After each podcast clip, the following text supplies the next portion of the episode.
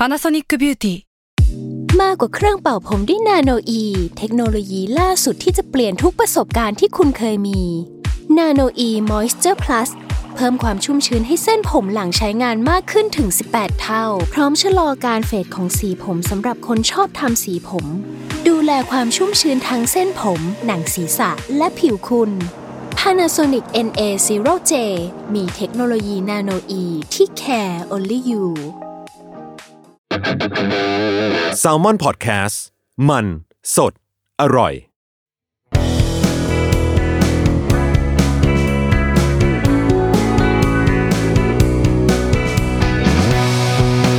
แอมสาย thank you พอดแคสต์ตอบปัญหาชีวิตตามใจสายเจริญบุรักสวัสดีค่ะ พบกับสายในแอมสาย thank you นะคะ พอดแคสต์ที่จะมาชวนพูดคุยกันถึงปัญหาต่างๆนะคะ ปัญหาชีวิต ปัญหาสังคม ปัญหาเล็กปัญหาน้อยเฮ้ยคุยได้หมดนะ หลายๆคนชอบคิดว่าต้องเป็นเรื่องซีเรียสเท่านั้นถึงจะคุยถึงจะแบบเออส่งเป็นอีเมลเข้ามาปรึกษาพูดคุยกันได้นะคะจริงๆแล้วคือแบบเอ้ยอะไรก็ได้เลือกสีมงคลเลยก็ได้เอ้ยตอนนี้เริ่มเชื่อแล้วเริ่มเริ่มเริ่มผมเริ่มอันล็อกกับเรื่องไอ้สีมงคลเลยนี่แล้วนะเราเจอกันเป็นประจำทุกๆวันนะคะนะคะ ทาง Salmon Podcast นะคะ โดยก็จะเป็นคำถามนะคะที่มีคนส่งเข้ามาถามทาง อีเมลนะคะอีเมลของเราก็คือ a m s i t h a n k y o u at gmail com นั่นเองนะคะ i m s a i t h a n k y o u at gmail com นะคะ วันนี้ค่ะคำถามขึ้นหัวข้อมาแบบตรึง การโดนนอกใจนี่สุดท้ายแล้วเราต้องจัดการกับมันยังไงครับสวัสดีครับพี่สาย ผมอายุยี่สามและกำลังคบแฟนคนหนึ่งมาได้แปดเดือนแล้ว แต่มันก็ยังรู้สึกเครียดอยู่เรื่อยๆ คือผมกับแฟนเจอกันในแอปหาคู่ ซึ่งช่วงนั้นเป็นช่วงก่อนล็อกดาวน์พอดี คุยกับแฟนได้ไม่กี่วันก็นัดเจอกัน ตอนแรกผมก็ยังไม่มั่นใจเพราะว่าเพิ่งคุยกันได้ไม่นาน แต่ก็ลองเสี่ยงดวงดู ถ้าเจอกันแล้วโอเค ก็คุยกันต่อ แต่ถ้าไม่ก็จะได้แยกย้าย พอได้เจอกันจริง ๆ ก็รู้สึกถูกใจเหมือนได้เจอคนที่อยากคบ ฝั่งนั้นเองก็เหมือนกัน ปกติจะเกรงเวลานัดเจอคนที่ไม่เคยเจอ แต่เราทั้งคู่ไม่เกรงแล้วก็สบายใจมากจนเราตกลงคบกันในอีกหนึ่งเดือนต่อมา แต่ช่วงนี้เขาก็ไม่ได้เจอกันเลย จนถึงประกาศปลดล็อกดาวน์เขาถึงกลับมากรุงเทพแล้วก็เลยได้เจอแล้วก็อยู่ด้วยกันประมาณเดือนกว่าๆจนวันหนึ่งเขาขอผมออกไปร้านเหล้ากับเพื่อน ใจใจเราไม่อยากให้ไป แต่ท้ายสุดผมก็ให้ไป แต่ใจตอนนั้นแอบรู้สึกแปลกๆ ซึ่งมันมาจากความไม่ไว้ใจ ก็เลยเข้าไปเช็คดูไอจของเขา ซึ่งนั่นเป็นครั้งแรกตั้งแต่คบมากันครับ ที่ผมทำแบบนี้ ผมก็ได้ไปเจอเขาที่ไปเจอแชทที่เขาเคยคุยกับคนอื่นไว้ครับ โดยคุยกับคนก่อนหน้าที่จะมาเจอผม ผมก็เลยย้อนแชทกลับไปดู ในแชทเป็นการเล่าเรื่องส่วนตัวของผมให้คนคนนั้นฟัง เช่น รสนิยมทางเพศ หรือเรื่องที่ผมไม่เคยเล่าให้คนอื่นฟัง แต่ว่าเล่าในแง่ดี แต่ถึงยังไงส่วนตัวแล้วผมก็รู้สึกไม่โอเคที่เขาทำแบบนั้น บางครั้งเขาก็มีการคอลวิดีโอกันเป็นการคอลที่ไม่ปกติครับ เพราะเขาชวนแฟนผมว่ามาทำอะไรสนุกสนุกด้วยกันไหม ซึ่งแฟนผมก็ไม่ได้ปฏิเสธอะไร ซึ่งในตอนนั้นเขาคบกับผมแล้วนะครับ พอผมอ่านแชทมาถึงตรงนี้ ผมก็รู้สึกเสียใจมาก เพราะข้อห้ามสำหรับความสัมพันธ์ของเรามีอยู่สองเรื่อง คือขอให้อ่อขอไม่ให้สูบบุหรี่ แล้วก็ขอไม่ให้นอกใจกันครับ ซึ่งพอมาเจอจริง ๆ แล้วผมกลับลังเลครับ ว่าจะไปต่อหรือพอแค่นี้รู้สึกสับสนจริง ๆ เพราะไม่รู้ว่าการโดนนอกใจควรจะจัดการยังไงต่อพี่สายช่วยแนะนำด้วยอ่าก็ยี่สิบสามเนาะก็น่าจะเริ่มเริ่มทำงานแล้วไหมเนอะหรือไม่ก็แบบช่วงเรียนปีสุดปีสุดท้ายพอดีนะคะอืมเรื่องของความไว้ใจเนอะ เรื่องของการที่จะแบบให้ใจใครคนหนึ่งมันมันมันยากเหมือนกันอันนี้พูดแบบรวมๆนะคะ ไม่ใช่เฉพาะเรื่องของเรื่องของความสัมพันธ์ในแบบของคู่รักเท่านั้น แต่ไม่ว่าจะเป็นเพื่อน ไม่ว่าจะเป็นครอบครัว ไม่ว่าจะเป็นพี่น้องอะเราว่ามันก็มีจุดที่แบบมันวัดใจกันอยู่อะว่าคนคนนี้เราควรจะมอบความเชื่อมั่น ความรักความเข้าใจให้เขาได้ขนาดไหน คือถ้าเราล้ม เราจะมีเขาแน่ๆใช่ไหมอะไรอย่างเงี้ยนะ มันมันซึ่งซึ่งจุด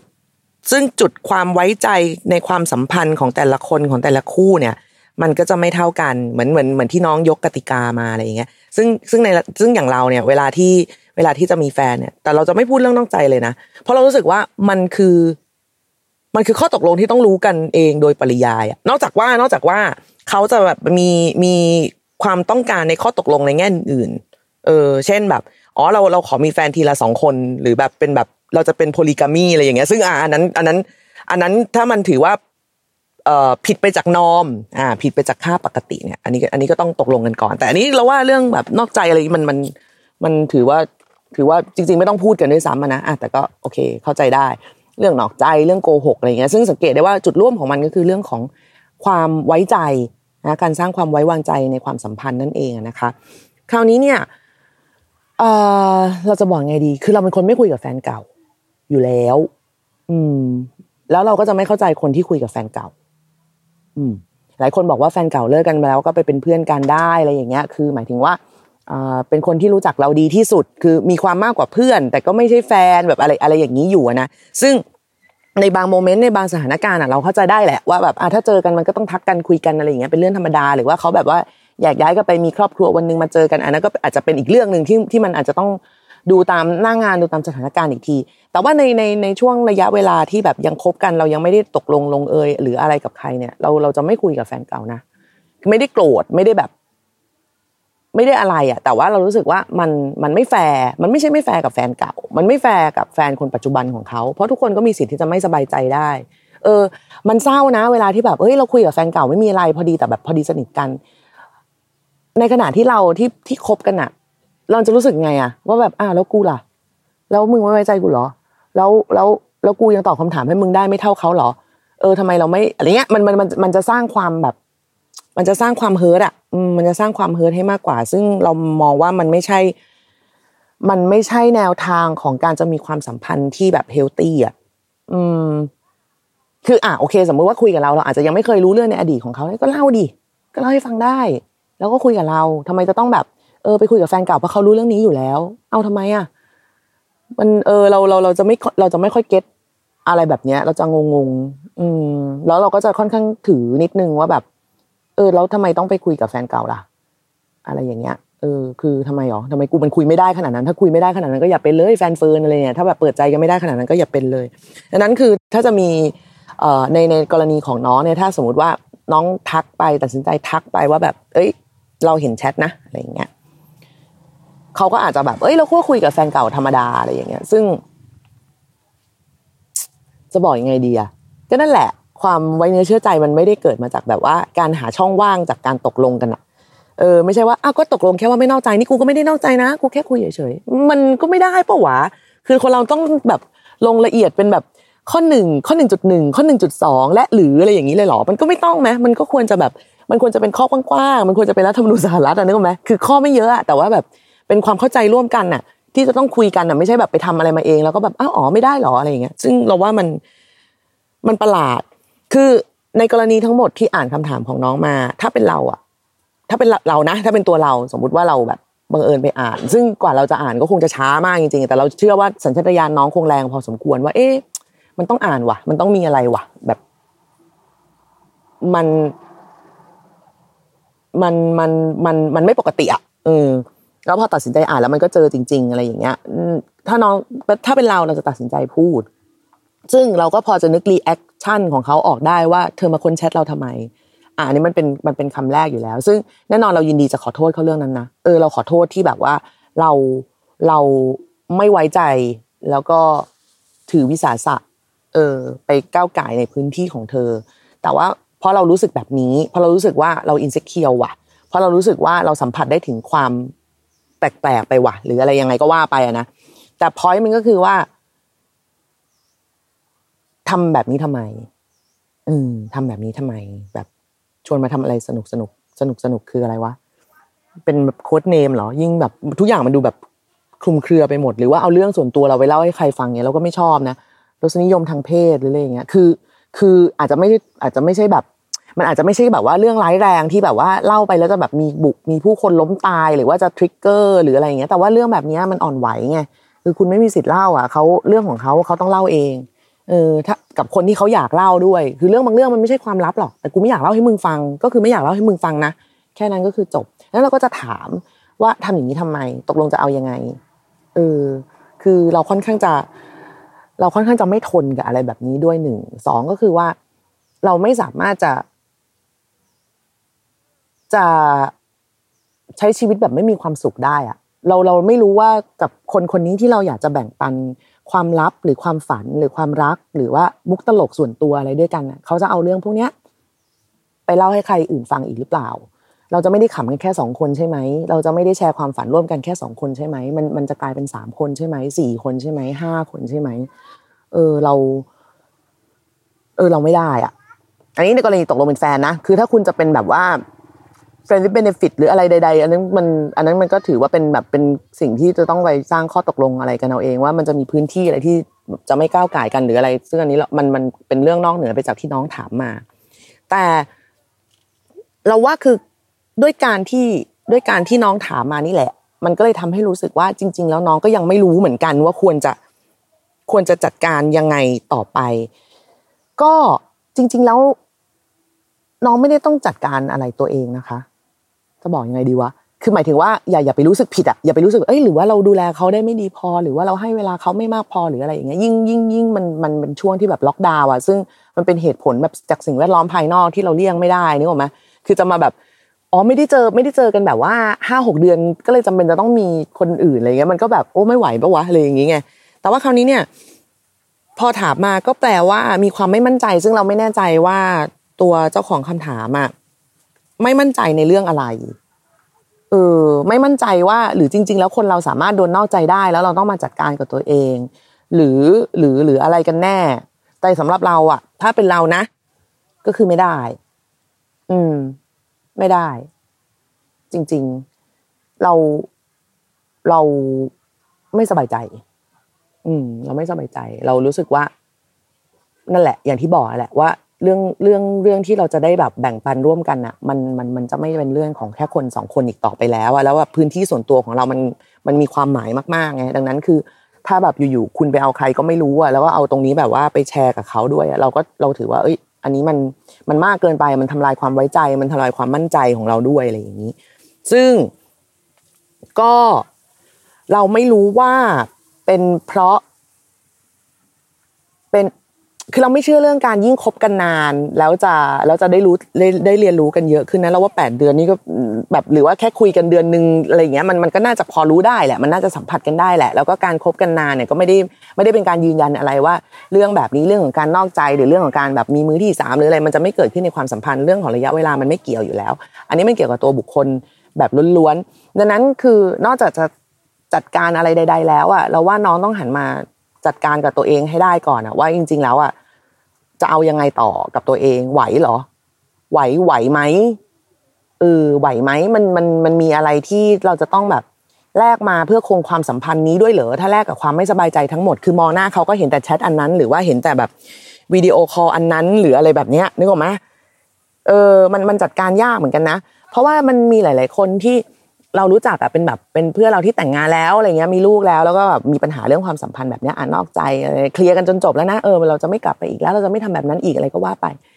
แต่ทุกวันหลังจากที่เคลียร์กันแล้วมันก็ไม่เหมือนเดิมไง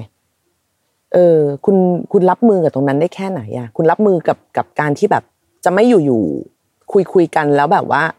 ภาพแวบไปถึงตอนที่เขาอยู่คนอื่นได้แค่ไหน คุณเวลาคุณกอดเขาแล้วคุณแบบโอเคไหมอะที่จะแบบว่า เอ้ย คนนี้เคยแบบ มีคนอื่นเหมือนกันที่มาแชร์ก่อนนี้กับกูก่อนกู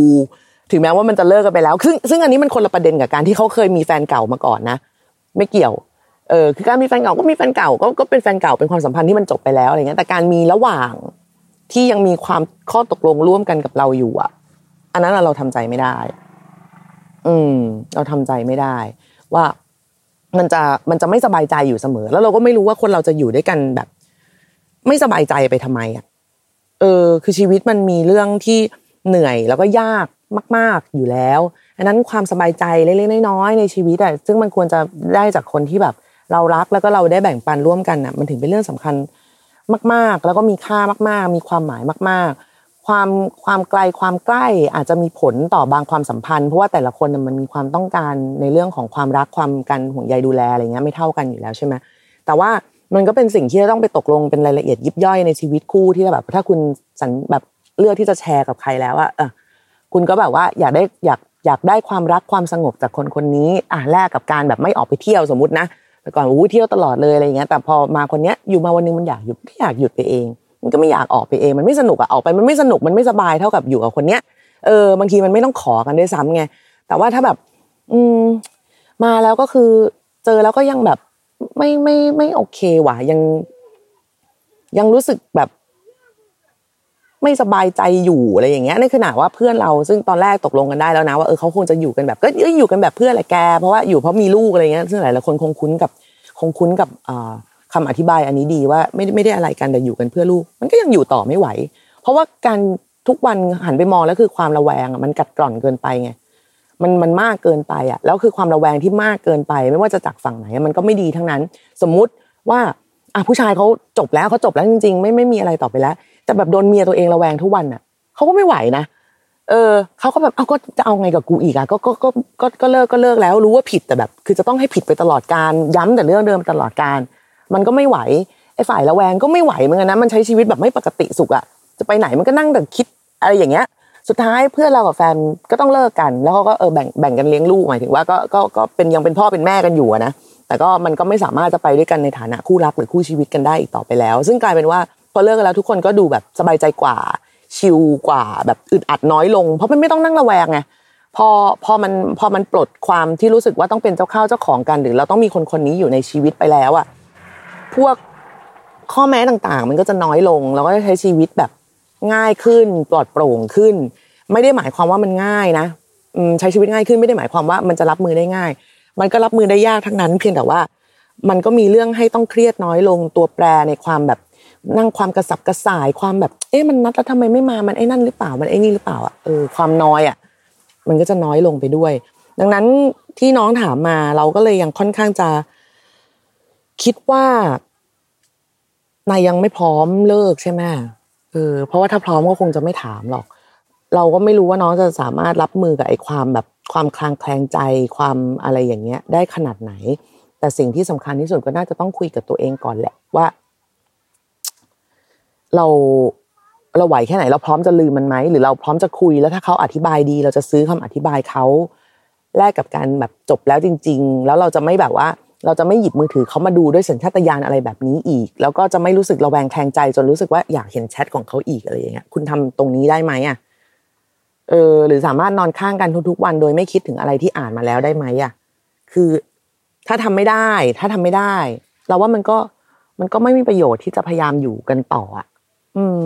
เพราะตอนนี้มันยังไม่ได้ต้องมีอะไรร่วมกันถูกไหมไม่ได้ต้องผ่อนบ้านด้วยกัน ไม่ได้ต้องผ่อนรถด้วยกัน ไม่ได้ต้องแบบ มีลูกจ่ายค่าเทอมหรืออะไรที่มันจะต้องแบบ แชร์แชร์กระเป๋าอะเออแชร์กระเป๋าหรือแชร์ความทรงจำร่วมกันมากนักอะมันก็จะเจ็บอยู่แหละ ในการแบบเรียกว่าอะไรอะในการโดนหักหลังแบบโดนโดนความไม่ซื่อสัตย์แอดแท็กแบบเนี้ย แต่มันก็จะมันก็จะหายมัน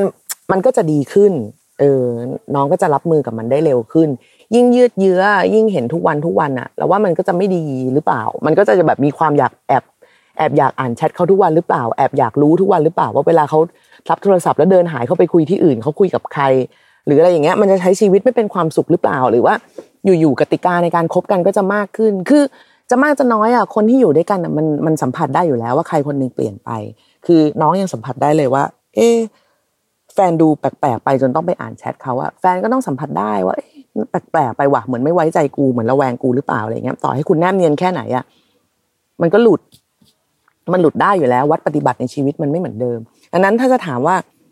ถ้าจะให้เชียร์อ่า ถ้าจะให้เชียร์ซึ่งถึงแม้ว่าในเรื่องของความรักคนเชียร์มันจะเป็นหมาเสมอ สุดท้ายเราก็จะได้กินอาหารเม็ดเสมอนะเราก็จะเชียร์ให้ถาม อืม ถามเลย ถามไปเรียบๆนี่แหละ ถามเหมือนเราถาม แบบไม่ใส่อารมณ์อะไม่ต้องแบบเล่นใหญ่ไปก่อน ไม่ต้องย้อมใจ ไม่ต้องกินเหล้าไม่ต้องแบบอะไรยังไงกับใคร ก็ถามตรงๆว่า เออ พอดีวันนั้น อะ คุณก็ย้อนไปเลยเรื่องราววันนั้นมันอะไรยังไงอะไรอย่างนี้ แล้วเราก็เห็นแบบนี้ตกลงมันคืออะไร สิ่งที่เราเห็นมันคืออะไร ให้เขาอธิบายมา ถ้าเราซื้อคำอธิบายของเขา ก็สร้างข้อตกลงกันใหม่เออว่าแบบนี้ไม่เอานะ หรือถ้าเขาอยากจะยื่นข้อเสนออะไรมา น้องก็ฟัง แล้วก็เอามานั่งคิดเอาว่าคุณรับได้ไหมไก่ข้อเสนอแบบเนี้ยที่เขาที่เขายื่นมาว่า เออเขาบอกอุ้ยเขาไม่ได้จริงๆเขาต้องคุยกับแฟนเก่าคนนี้ เพราะว่าแบบสนิทมากรักมาก แบบเป็นเพื่อนกันที่แบบรู้ใจที่สุดเลยก็ว่าไปอะไรอย่างเงี้ยนะอะซึ่งเราก็ไม่รู้ว่า น้องจะรับได้ไหมหรือเขาจะเสนออะไรมาแบบนี้อะไรเงี้ย อันนี้ก็ก็แล้วแต่เลยแบบทางใครทางมันเลย แต่ว่าก็ต้องคุย เพราะถ้าไม่คุยอะ ความคลุมเครือ ความคลุมเครือมันมันมันทำร้ายอะเออมันทำร้ายกับความรู้อีกอะรู้ความรู้ที่แท้จริงอะมันอาจจะทำให้เราแบบเบิกเนตรนึกออกไหมแบบ เช่มึงทำขนาดนี้เลยเหรอแต่ว่า มันก็จะมันก็จะหายไปอย่าง แบบจัดการได้อะ ออมันจะเป็นชุดข้อมูลที่ทำให้เราแบบสามารถเอามาจัดการตัวเองต่อไปได้ว่าเออเราจะควรจะเราควรจะรับมือกับปัญหานี้ยังไง แล้วเราควรจะเดินทางต่อไปแบบไหนดี เราควรจะจัดแคตตากรีมนุษย์แบบนี้ไว้ยังไง หรือควรจะเก็บไว้เป็นประสบการณ์สอนใจ หรือควรจะควรจะอะไรใด ๆ ก็ตามมันได้อีกเยอะแยะ แต่ถ้าไม่ถามอะความคาใจอันเนี้ยมันจะคาใจไปตลอด แล้วคุณจะรู้ได้ไงว่าวันหนึ่งอะคนที่พูดก่อนมันจะไม่จะจะจะเป็นคุณอย่างเดียวอะวันหนึ่งแฟนคุณเขาก็อาจจะมายื่นข้อเสนอก็ได้ว่าเออเราลองคบกับเธอแล้วมันไม่เวิร์กว่ะเราไปคบกับแฟนเก่าเราดีกว่า ทั้งที่คุณก็รู้อยู่แล้วว่าเขาคุยกับแฟนเก่าอยู่ อืม เราคิดแบบนี้นะ แต่ว่าก็นั่นแหละ ความเป็นความเป็นหมาเนาะ มันก็ แต่พี่พี่ดีเป็นหมาพี่ดีเป็นหมา พี่สามารถพี่ว่าพี่รับมือได้กับความเป็นหมาในแบบ ในเลเวลต่าง ๆ กันอะไรอย่างเงี้ย เพราะว่าเวลามีคนถามอะเราก็จะพูดในมุมที่เรารู้สึกว่าถ้าเป็นเราเราจะแบบนี้ เออ ถ้าเป็นเราเราจะแบบนั้นอะไรอย่างเงี้ย ก็ว่าไปในชีวิตเราก็เคยโดนบอกเลิก แล้วก็เคยบอกเลิกคน เราเป็นทั้งฝ่ายที่แบบเคยเคยกระทำและถูกกระทำมากันอยู่ ดังนั้นเราก็จะรู้ว่ามันก็มีวิธีที่จะจะจัดการกับตัวเอง จัดการกับอารมณ์ตัวเอง แต่ว่าเหนือสิ่งอื่นใดอะความไว้ใจมันต้องไม่ถูกทำลาย อืมเพราะว่าไม่งั้นมันมันไปต่อไม่ได้จริง ๆนะคะ ก็อยากจะให้ลองพิจารณาทางเลือกคำบทสนทนาที่เราคุยกันอันนี้ดูเนาะว่าจะเอาไปปรับใช้ ไหมหรือว่าจะไม่ใช้ไว้ช่างไม่อังกูยอมที่จะแบบก็ไม่รู้ก็ได้ว่าอะไรอย่างเงี้ยหรือว่าหรือหรืออะไรหรือยังไง หรือว่า พอฟังพี่ปุ๊บแล้วคุยกับแฟนเลย โทรคุยไปเลยหรือว่าแบบไม่เอารอก่อนขออีกสักเดือนสองเดือนขอลองขอลองดูก่อนว่าเราจะจัดการกับความรู้สึกตัวเองได้แบบมากน้อยแค่ไหนอันนี้ก็แล้วแต่น้องเลย แล้วก็ขอให้ ขอให้น้องทำความรู้จักกับตัวเองได้เร็วๆอืม ขอให้น้องเจ้าของคำถามเนี่ย รู้ว่าตัวเองต้องการอะไรแล้ว ความรักความสุขในชีวิต ความมั่นคงในชีวิต ความสบายใจในชีวิตอะมันคืออะไรกันแน่ สิ่งเหล่านี้มันจะทำให้ความสัมพันธ์ในครั้งนี้ หรือครั้งต่อๆไปถ้าจะมีเนี่ยมันจะมันจะลงตัวได้เร็วขึ้น คือเราก็จะรู้ว่าเออคนนี้เป็นเพื่อน คนนี้เป็นแฟน คนนี้เป็นอะไรใดๆยังไง ก็ตามควรจะอยู่ในจุดไหนของชีวิตเราอะไรอย่างเงี้ยมมันจะจัดการได้อย่างรวดเร็วมากขึ้น แล้วก็มีมีมีประสิทธิภาพมากขึ้น เพราะว่าพลังในชีวิตเราแล้วก็หัวใจเราอะ มันไม่ได้มีเยอะขนาดจะเอาไปแจกจ่ายใครก็ได้อยู่เรื่อยๆความรักในระดับที่เรียกว่าจะเป็นคู่รักกันหรืออะไรกันได้อะมันมันสำคัญเนาะมันสำคัญแล้วมันก็เป็นพลังงานที่ดี ดังนั้นเราไม่ควรจะแจกจ่าย แล้วก็ถูกทำให้เจ็บมาเรื่อยๆ หรือไปทำให้ใครเขาเจ็บมาอยู่เรื่อยๆนะคะอืมเราควรจะเอาพลังตรงเนี้ยไปใช้กับอะไรอย่างอื่นๆมากกว่า เพื่อที่ว่าพื้นที่เซฟโซนพื้นที่ความมั่นคงทั้งทางใจแล้วก็ทางกายแล้วก็กอดแล้วก็ แล้วก็มุกตลกแล้วก็ความรักแล้วก็ความฝันของเรา มันจะได้เป็นที่ปลอดภัยสำหรับชีวิตเราอยู่เสมอ อืม โอเค ก็นั่นแหละ วันนี้นี่คือนี่คือต่อพอดแคสต์มาจากที่ที่เหมืองนะเหมืองทองที่เลยเอ่อออกนอกสถานที่นิดหน่อยนะ แต่ว่าเราก็ยังตามตอบท่านได้อยู่เสมอตราบใดที่เรายังมีสัญญาณโทรศัพท์เราก็จะแบบพูดคุยกันได้อยู่เสมอนะคะ ดังนั้นไม่ต้องตกใจนะใครที่แบบว่าเห็นว่าเฮ้ยเฮ้ยพี่ชายไม่ได้อยู่กรุงเทพนี่หว่าอะไรอย่างเงี้ย ไม่อยู่กรุงเทพก็ตอบได้ตราบใดที่ยังแบบว่ามีอุปกรณ์อะไรใดพี่ทำได้หมดแหละนะคะดังนั้นก็สามารถส่งคำถามมันเข้ามาได้เสมอนะคะที่ a m s i thank you at gmail com ช่วงนี้เราพยายามไม่ค่อยเปิดไอ้ DM ใน Twitter เนาะเพราะว่าทั้ง I.O. ทั้งสแปมทั้งอะไรก็ไม่รู้มากันตุ้มตามมากหนักมากนะคะเดี๋ยวเดี๋ยว